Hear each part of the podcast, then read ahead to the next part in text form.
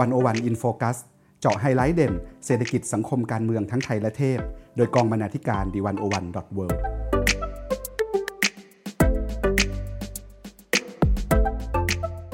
สวัสดีค่ะคุณผู้ฟัง ขอต้อนรับเข้าสู่รายการ101 In Focus EP ที่ 45 ค่ะ คุณผู้ฟังคะ สิ่งหนึ่งที่มาพร้อมกับการระบาดของโควิด -19 ไม่ใช่แค่ต้องระมัดระวังเชื้อโรคเท่านั้น แต่ความสัมพันธ์ในครอบครัว ก็เป็นหนึ่งในเรื่องที่ต้องระวัง หลังจากมีนโยบายให้ทุกคนอยู่บ้าน เพื่อหยุดการแพร่เชื้อค่ะ จากลูกที่ต้องไปโรงเรียน พ่อแม่ต้องไปทำงาน คนโสดใช้ห้องไว้เป็นแค่ที่พักหลังเลิกงาน กลายเป็นผู้คนต้องมาอยู่รวมกัน ในที่อยู่อาศัยเป็นเวลานาน ความต่างของเจเนอเรชันจึงกลายเป็นเรื่องที่น่าจับตามอง รวมถึงวิธีการรับมือของคนต่างเจเนอเรชัน ที่มีภาระชีวิตต่างกันไปในภาวะวิกฤตเช่นนี้ค่ะ อยู่กับดิฉัน วิลาวันบุญเกื้อกุลวงศ์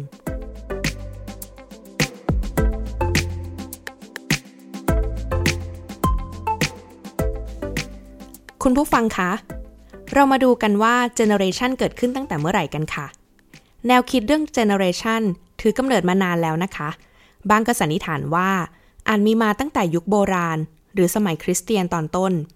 แต่หลักฐานที่ชัดเจน และทรงพลังพอที่จะชี้ร่องรอยของแนวคิดนี้ได้ อยู่ในช่วงปลายศตวรรษที่ 18 จนถึงศตวรรษที่ 19 เป็นต้นมาค่ะ ในสมัยนั้น เกิดหลายเหตุการณ์สำคัญ เช่น การอพยพถิ่นฐานครั้งใหญ่ในโลกตะวันตก จากกระแสปฏิวัติอุตสาหกรรม การเปลี่ยนผ่านระบบการเมือง เป็นประชาธิปไตยอย่างแพร่หลาย การล้มล้างระบบตักดีนา และระบบชนชั้นที่มีอยู่แต่เดิม โครงสร้างทางสังคมและครอบครัวเปลี่ยนไป คนตายน้อยลงด้วยวิทยาการทางการแพทย์ที่ดีขึ้นทำให้มีคนหลายรุ่นรวมกันในบ้าน คนแก่ได้เห็นหน้าลูกหลาน ไปจนถึงการเปลี่ยนแปลงทางเทคโนโลยีที่สร้างทักษะและประสบการณ์ ที่แตกต่างกันระหว่างเด็กกับผู้สูงอายุ สิ่งเหล่านี้ค่ะ ที่ทำให้นักคิดนักวิพากษ์ในสังคมส่วนหนึ่ง ต้องการสร้างมาตรวัดแห่งยุคสมัยแบบใหม่ขึ้นมา ที่เน้นย้ำความสำคัญของเหตุการณ์ ประวัติศาสตร์ ไม่ใช่แค่ระบุว่า อยู่ในช่วงศตวรรษที่ 19 แต่ต้องชัดเจนว่าเป็นยุคปฏิวัติอุตสาหกรรม หรือยุคอื่น ๆ ตามแต่จะเกิดเรื่องราว เมื่อรวมกับการล่มสลายของระบบเจ้าขุนมุลนาย ไม่มีการแบ่งชนชั้น ขุนนาง ไพร่ทาสอีกต่อไป สังคมจึงต้องจัดระเบียบใหม่ หาชื่อเรียกกลุ่มคนแบบต่างๆ รวมถึงหาเกณฑ์จำแนกความแตกต่างระหว่างกลุ่ม เพื่อให้ง่ายต่อการศึกษา และอธิบายความเป็นไปในสังคม นำมาสู่การเริ่มต้นขีดเส้นแบ่งระหว่างคนยุคก่อนกับคนยุคหลัง คนรุ่นเก่ากับคนรุ่นใหม่ จนกลายเป็นแนวคิดเรื่องเจเนอเรชันค่ะ คุณผู้ฟังคะ แล้วเรามีเจเนอเรชันไปเพื่ออะไรกันโจนาธานไวท์นักสังคมวิทยา แห่ง London School of Economics and Political Science วิเคราะห์วิธีการใช้คำว่า generation ในสื่อวรรณกรรม และวัฒนธรรมผ่านบทความ Thinking Generations ไว้ 5 รูปแบบหลัก ๆ ค่ะ คือ 1. เจเนเรชันมีบทบาทในการอธิบายประวัติศาสตร์ โดยเฉพาะความเป็นเหตุเป็นผลระหว่างประสบการณ์ทางสังคม กับการกระทำของคน และสิ่งที่เป็นผลเชื่อมโยงมาถึงปัจจุบัน วายยกตัวอย่าง การริเริ่มพลิกโฉมพรรคแรงงานในอังกฤษ โดยโทนี่แบลร์และกอร์ดอนบราวน์จนทำให้ระบบการเมืองและวัฒนธรรมของประเทศอังกฤษเปลี่ยนแปลง ก็เป็นผลมาจากการที่โทนี่แบลร์และกอร์ดอนบราวน์นั้น อยู่ในเจเนอเรชันของเบบี้บูมเมอร์ค่ะ พวกเขาได้สัมผัสสภาพสังคม มีประสบการณ์และการมองโลกแตกต่างจากผู้นำพรรครุ่นก่อน ทั้งสองคนจึงตัดสินใจละทิ้งวิถีทางเดิมของพรรคแรงงาน แล้วหันมาปฏิรูประบบนั่นเอง รูปแบบที่ 2 Generation ช่วยบันทึก เน้นย้ำ และทำให้เห็นภาพเหตุการณ์สำคัญในช่วงเวลาหนึ่งค่ะ ดังเช่นที่เราได้ยินชื่อ Generation Baby Boomer และเราสามารถจินตนาการภาพบรรยากาศการเร่งผลิตจำนวนประชากร ในยุคหลังสงครามโลกครั้งที่ 2 ได้ รูปแบบที่ 3 Generation ช่วยในการรวมกลุ่มทางสังคม เรียกได้ว่า Generation ทำหน้าที่เปรียบเสมือนจุดร่วมค่ะ เป็นจุดร่วมของคนอายุรุ่นราวคราวเดียวกันทำให้เรารู้สึกมีเพื่อนร่วมชะตากรรม เข้าอกเข้าใจกัน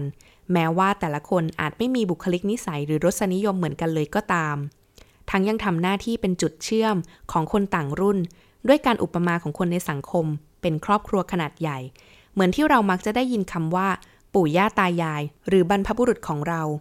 แทนการเรียกว่า คนในอดีต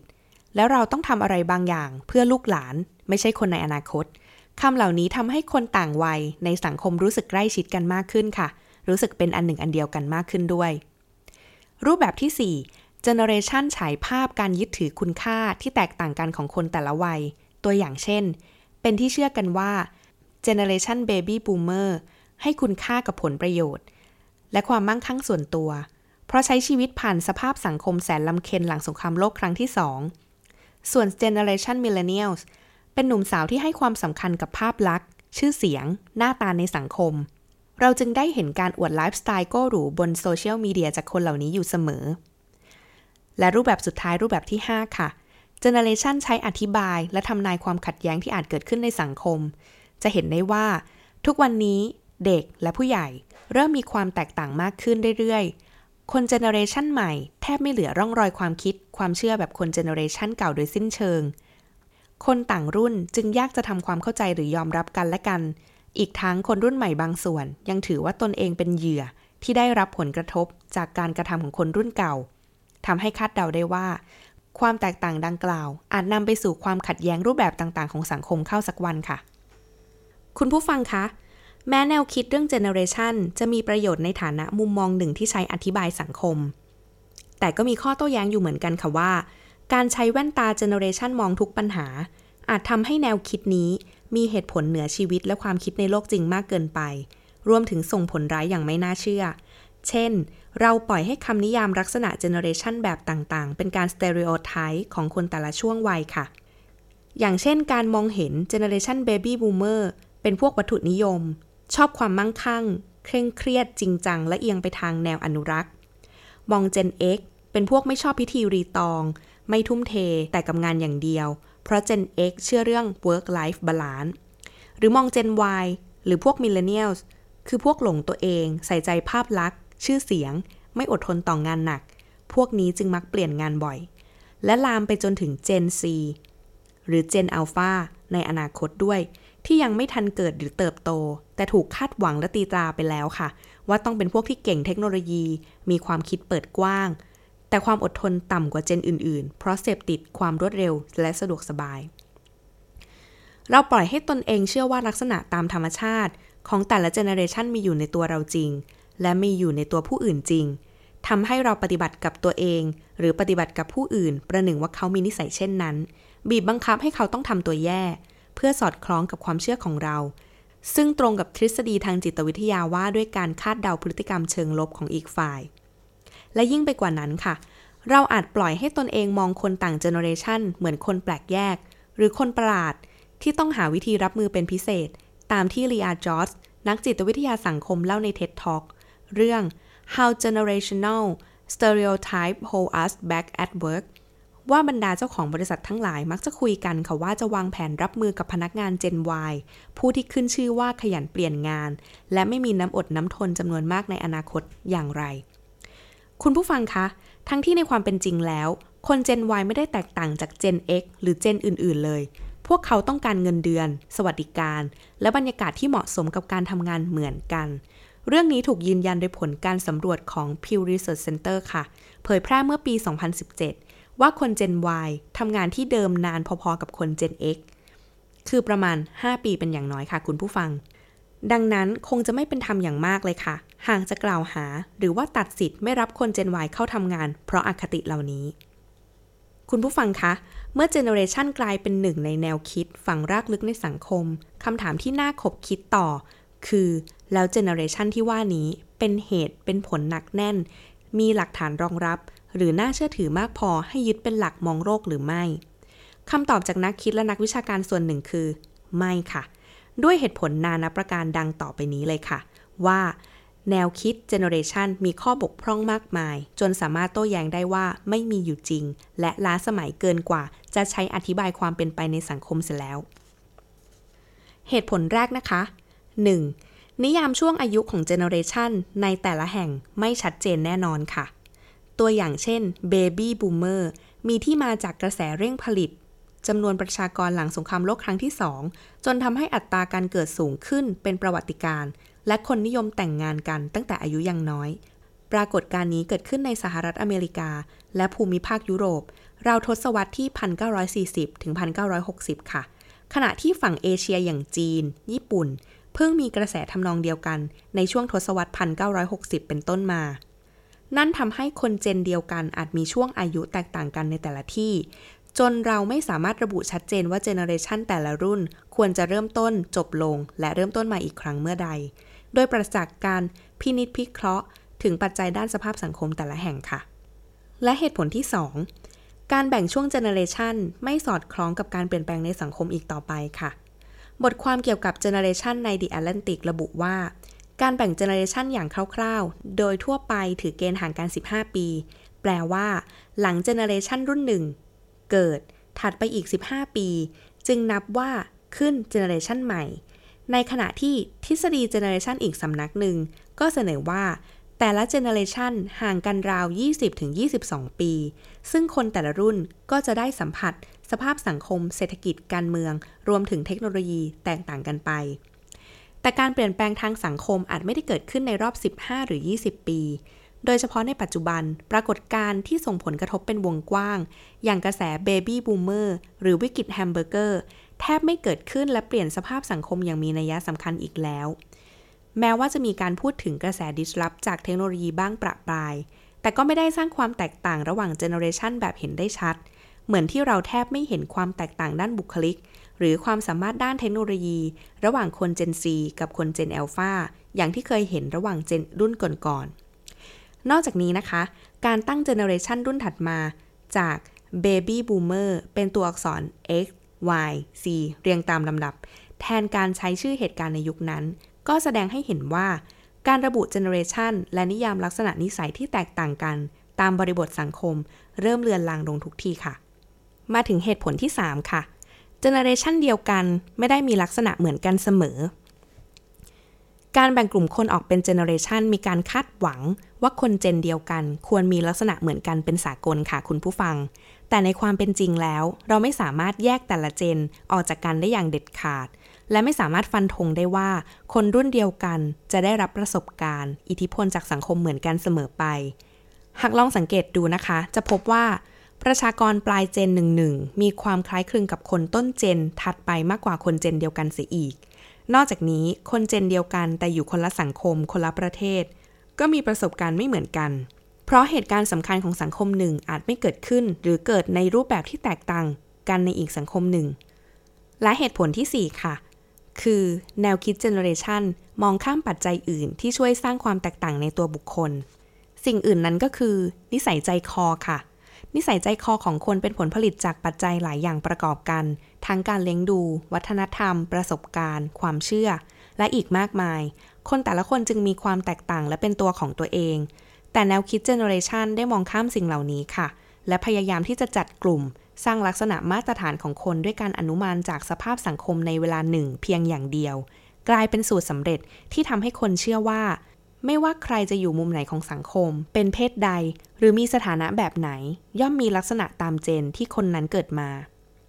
เหตุผลที่5 Generation ฉายภาพเพียงคนชั้นกลาง และมองข้ามความเหลื่อมล้ำค่ะ ในงานเขียนของโจนาธานไวท์ระบุว่า คนที่มีลักษณะเป็นตัวแทนคนแต่ละเจเนอเรชันมักเป็นชนชั้นกลางผู้มีอันจะกิน เช่นเจนเบบี้มูเมอร์ ที่เชื่อกันว่ามั่งคั่ง เห็นแก่ผลประโยชน์จนก่อปัญหาให้แก่ลูกหลานนั้น ในความเป็นจริงแล้ว มีคนเจนเบบี้บูมเมอร์ไม่ถึงครึ่งด้วยซ้ำที่ร่ำรวย หรือมีอำนาจทางการเมืองมากพอ จะสร้างผลกระทบสืบเนื่องถึงยุคหลัง เหตุผลที่6 Generation ยังไม่มีงานวิจัยที่น่าเชื่อถือมารองรับค่ะ ถึงแม้จะมีงานวิจัยหลายชิ้นที่สร้างขึ้นเพื่อหวังศึกษา และยืนยันแนวคิดเรื่อง Generation แต่งานเหล่านั้นกลับไม่มีน้ำหนักมากพอ จะอธิบายเจเนอเรชันในแง่วิทยาศาสตร์ ซ้ำยังอาจเป็นการอธิบายปัจจัยอื่น ที่หนักแน่นกว่าเจเนอเรชันไปโดยไม่รู้ตัว ตัวอย่างเช่น งานวิจัยเรื่อง generational difference in work related attitude a meta analysis ในปี 2012 พยายามอธิบายว่าคน Gen Y ไม่ค่อยพอใจกับงานที่ทำอยู่เท่าคน Gen X ผ่านการแสดงคะแนนความพึงพอใจต่องานที่ต่ำกว่าของคน Gen Y งานชิ้นนี้ก็เป็นที่น่าสังเกตว่า ความพึงพอใจต่องานมักแปลผันตามอายุคนมากกว่าขึ้นอยู่กับเจเนอเรชันค่ะ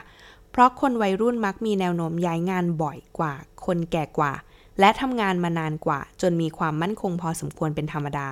ถ้างานชิ้นนี้สำรวจคน Gen X เทียบกับ Baby Boomer ก็คงได้ผลว่าคน Gen X พึงพอใจกับงานน้อยกว่า Baby Boomer เช่นกัน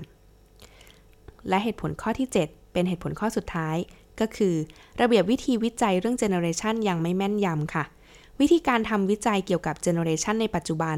สามารถทำได้โดยรวบรวมข้อมูลจากกลุ่มคนหลายเจน ในช่วงเวลาหนึ่งเป็นตัวตั้งต้น และเก็บข้อมูลจากกลุ่มคนชุดเดิมอีกครั้ง หลังเวลาผ่านไปอย่างน้อยปีละหน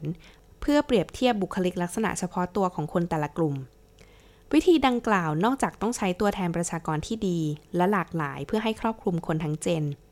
ต้องใช้เวลานานเพื่อสร้างข้อมูลที่น่าเชื่อถือ ยังมีปัญหาสำคัญที่การจำแนกว่า การกระทำและความคิดเห็นของคนเรา เป็นผลจากเจเนอเรชันหรือเป็นผลจากอายุ และเหตุการณ์ที่เกิดขึ้นในสังคม ตามที่ได้ตั้งข้อสังเกตจากงานวิจัยหลายชิ้นก่อนหน้านี้แม้ว่าจะมีการใช้วิธีเชิงสถิติหลายแบบเข้ามาประยุกต์ในการศึกษาวิจัย ก็ยังเจอปัญหาว่าไม่สามารถแยกปัจจัยด้านเจเนอเรชันอายุ เหตุการณ์ ออกจากกันได้อย่างเด็ดขาด ทั้งหมดมีความสัมพันธ์ซึ่งกันและกันค่ะ จนไม่อาจระบุได้ชัดเจนว่าเป็นผลจากเรื่องใดเรื่องหนึ่งเพียงประการเดียว คุณผู้ฟังคะ แม้การมองโลกแบบเจเนอเรชันอาจทำให้เราเข้าใจปัญหาและเรื่องราวภายในบ้านได้รวดเร็วและง่ายดาย แต่ในขณะเดียวกัน เราเองก็ควรมองเห็นจุดอ่อนของแนวคิดนี้ไปพร้อม ๆ กัน เพราะสุดท้ายแล้ว เส้นแบ่งความเหมือนและความต่างระหว่างเจน อาจบางมากกว่าที่เราคิด อีกทั้งยังเลื่อนไหลไปมา และที่สำคัญคือไม่ว่าจะเกิดเรื่องราวแบบไหน หรือความสัมพันธ์ในบ้านจะเปลี่ยนแปลงไปอย่างไร อย่างน้อยคนทุกเจน ต่างก็เป็นคนในครอบครัวไม่แตกต่างกันค่ะ แล้วเจเนอเรชันกับโควิด -19 มีผลกระทบหรือสัมพันธ์กันในมิติใดบ้างนั้น ดิฉันขอนำสิ่งที่อาจารย์ภูเบศร์ สมุทรจักร คุยไว้ในรายการวันโอวันวันออนวัน EP ที่ 127 มาเล่าให้ฟังค่ะ อาจารย์ภูเบศร์บอกว่าเจเนอเรชันที่แบกรับภาระในการดูแลสังคมแบบรอบด้าน คือเจเนอเรชันที่ได้รับผลกระทบมากที่สุด นั่นก็คือ working generation ค่ะ เป็นเจเนอเรชันที่อยู่ในภาวะการทำงานทำงานหาเงินเลี้ยงตัวเอง ดูแลเจเนอเรชันที่อายุน้อยกว่าด้วย ซึ่งก็คือลูก และ บางคนยังต้องดูแลเจเนอเรชันที่อายุมากกว่าเขาด้วย ซึ่งอาจจะเป็นพ่อแม่หรือญาติผู้ใหญ่ เจเนอเรชันนี้จึงเป็นกำลังหลักของครอบครัวค่ะ อาจารย์คิดว่าคนที่จะมีข้อได้เปรียบในเรื่องการปรับตัวในภาวะวิกฤตนี้ คือเจเนอเรชันที่อายุไม่มาก เช่น Gen X ปลายๆลงไปจนถึง Y และ Z คนพวกนี้จะปรับตัวได้เร็ว เนื่องจากมีอัตราการเรียนรู้สูงค่ะ มีความคล่องตัวในการใช้เทคโนโลยี ถ้าเทียบกับผู้สูงอายุที่ยังรอฟังข่าวจากโทรทัศน์ หรือใช้เทคโนโลยีโซเชียลมีเดียในการตามข่าวโควิด -19 ได้ไม่คล่องตัวเท่าเจเนอเรชันเด็กๆ แล้วผลกระทบของโควิด -19 ต่อโฉมหน้าครอบครัวไทยในอนาคตจะเป็นอย่างไร ในยุคที่เรียกว่า คนเกิดน้อยอายุยืน ประเด็นของอาจารย์ภูเบศร์ก็คือ ในเมื่อเทรนด์ของสังคมเป็นไปในลักษณะที่มีสมาชิกน้อยคนในครัวเรือน คนจะคุ้นเคยและสบายใจที่อยู่กันแบบนี้มากขึ้น เพราะฉะนั้นเราอาจจะเห็นอนาคตว่าจำนวนสมาชิกในครัวเรือนจะมีน้อยลงไปเรื่อยๆ เราจะเห็นครัวเรือนที่มีลูกแค่ 1-2 คน แล้วก็มีสามีภรรยา อีกไม่น้อยเลยที่รู้สึกว่าการมีลูกเป็นความรับผิดชอบอันใหญ่โตที่เขาไม่อยากแบกรับ ความหมายของการมีลูกตอนนี้กับเมื่อ 40-50 ปีที่แล้วไม่เหมือนเดิม การมีลูกไม่ง่ายเหมือนสมัยก่อนทำให้หลายคนเลือกจะไม่มีลูกด้วยซ้ำไป ตอนนี้เราเริ่มมีการพูดกันว่าโควิดจะทำให้อัตราการเจริญพันธุ์ของคนลดลงไปหรือเปล่า เพราะคนกลัวเกี่ยวกับเรื่อง physical contact หรือ social distancing รวมไปถึงเรื่อง casual sex หรือการมีเซ็กแบบไม่คิดอะไรมาก ซึ่งอาจารย์คิดว่ามันมีอิทธิพลค่ะ คนก็จะเริ่มเป็นห่วงว่าเราไม่ควรจะทำอะไรเหล่านี้พร่ำเพื่อ แล้วไม่มีการป้องกัน ซึ่งอาจารย์บอกว่าเราไม่ได้พูดถึงถุงยางอนามัยนะคะ ตอนนี้เราพูดถึงการป้องกันสารคัดหลั่งทุกอย่างที่จะเกิดขึ้น เรื่องเหล่านี้กระทบต่อภาวะเจริญพันธุ์แน่นอนค่ะ เมื่อสมาชิกครัวเรือนมีจำนวนน้อยลง สิ่งหนึ่งที่เกิดขึ้นคือการช่วยเหลือเกื้อกูลกันระหว่างสมาชิกครัวเรือนในเชิงสังคม และเชิงเศรษฐกิจก็ลดน้อยลงไปด้วย ในสมัยก่อน ครัวเรือนขยายมีปู่ย่าตายาย มีพ่อแม่ มีลูกอยู่ด้วยกันค่ะ ปู่ย่าตายายช่วยเลี้ยงลูกลูกโตมาช่วยดูแลปู่ย่าตายายตอนอายุมากขึ้น ในขณะที่พ่อแม่ออกไปทำงาน มีการช่วยเหลือเกื้อกูลกันระหว่างเจเนอเรชัน พอปู่ย่าตายายเสียชีวิต ก็มีทรัพย์สมบัติส่วนหนึ่งตกมาจนถึงลูกถึงหลาน เป็นการสนับสนุนทางด้านเศรษฐกิจและสังคม แต่พอครัวเรือนแยกกันอยู่ ปู่ย่าตายายอยู่อีกที่หนึ่ง พ่อแม่ลูกอยู่อีกที่หนึ่ง เหล่านี้มีความแตกต่างของโซเชียลฟังก์ชันเปลี่ยนแปลงไปจากในอดีต อาจจะเป็น new normal ที่สังคมมนุษย์กำลังพยายามปรับตัวอยู่ ในทางเศรษฐศาสตร์เรียกว่า interdependence ค่ะ คือการพึ่งพาอาศัยกันระหว่างหน่วยต่างๆ ที่อยู่ในครัวเรือน มีการเปลี่ยนแปลงไปในศตวรรษนี้ ซึ่งมันแปลว่า ความเปราะบางของผู้สูงวัยจะแก้ด้วยความเข้มแข็งของภาคประชาสังคมหรือเปล่า อาจารย์ภูเบศตอบว่า ในอดีตเราอาจจะไม่ค่อยเป็นห่วงเรื่องผู้สูงอายุอยู่คนเดียว เพราะผู้สูงอายุมักจะต้องอยู่กับลูกหลาน หรือแวดล้อมบ้านด้วยพี่น้อง ถามว่าวันนี้ผู้สูงอายุแบบนี้มีเหลืออยู่กี่คนที่ในบ้านมีลูกหลานอยู่ด้วย ข้างๆ บ้านเป็นญาติพี่น้องที่รู้จักกัน กลไกแบบนี้หายไปจากการเปลี่ยนแปลงของลักษณะการอยู่อาศัยค่ะ ถามว่าลูกหายไปไหน 1. อาจารย์บอกว่า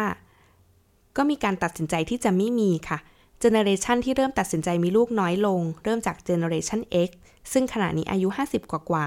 เรื่อยไปจนถึงเจเนเรชัน Y ซึ่ง Gen Y นอกจากจะมีน้อยแล้วนะคะ บางคนก็เลือกที่จะไม่มีลูกหรือไม่มีชีวิตคู่เลย ซึ่งเหตุการณ์นี้จะเห็นได้มากขึ้นเมื่อตอนที่กลุ่มอายุเหล่านี้เข้าสู่วัยสูงวัย นั่นก็คืออีกประมาณ 10-20 ปีข้างหน้าค่ะ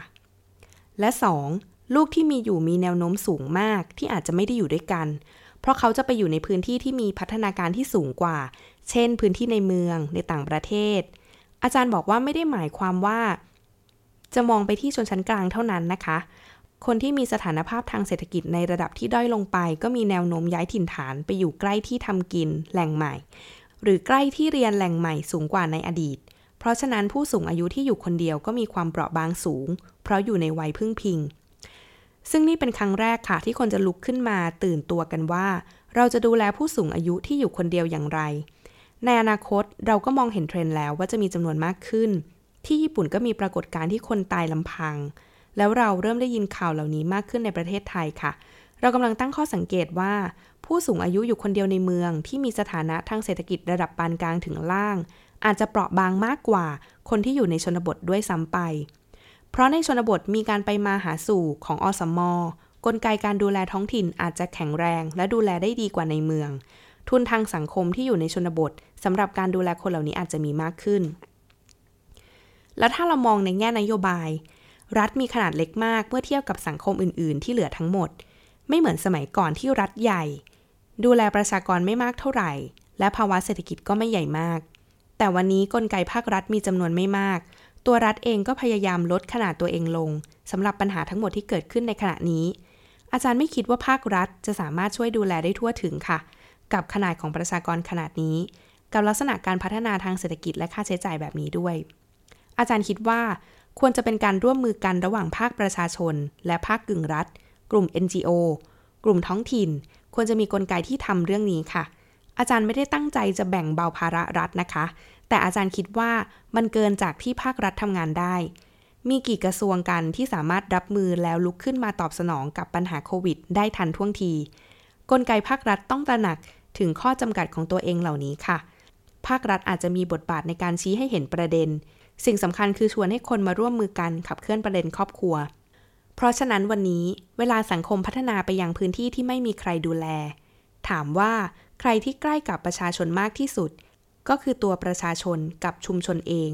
อาจารย์คิดว่าประเทศไทยควรเคลื่อนไปในภาคนั้น และเท่าที่อาจารย์ตั้งข้อสังเกต ภาคประชาชนมีกำลัง มีสติปัญญา และมี passion ที่จะทำมากกว่าค่ะ สำหรับคุณผู้ฟังที่สนใจงาน Spotlight This is my family ผ่านสกู๊ปบทสัมภาษณ์และบทความ สามารถติดตามได้ใน 101.world สำหรับวันนี้ สวัสดีค่ะ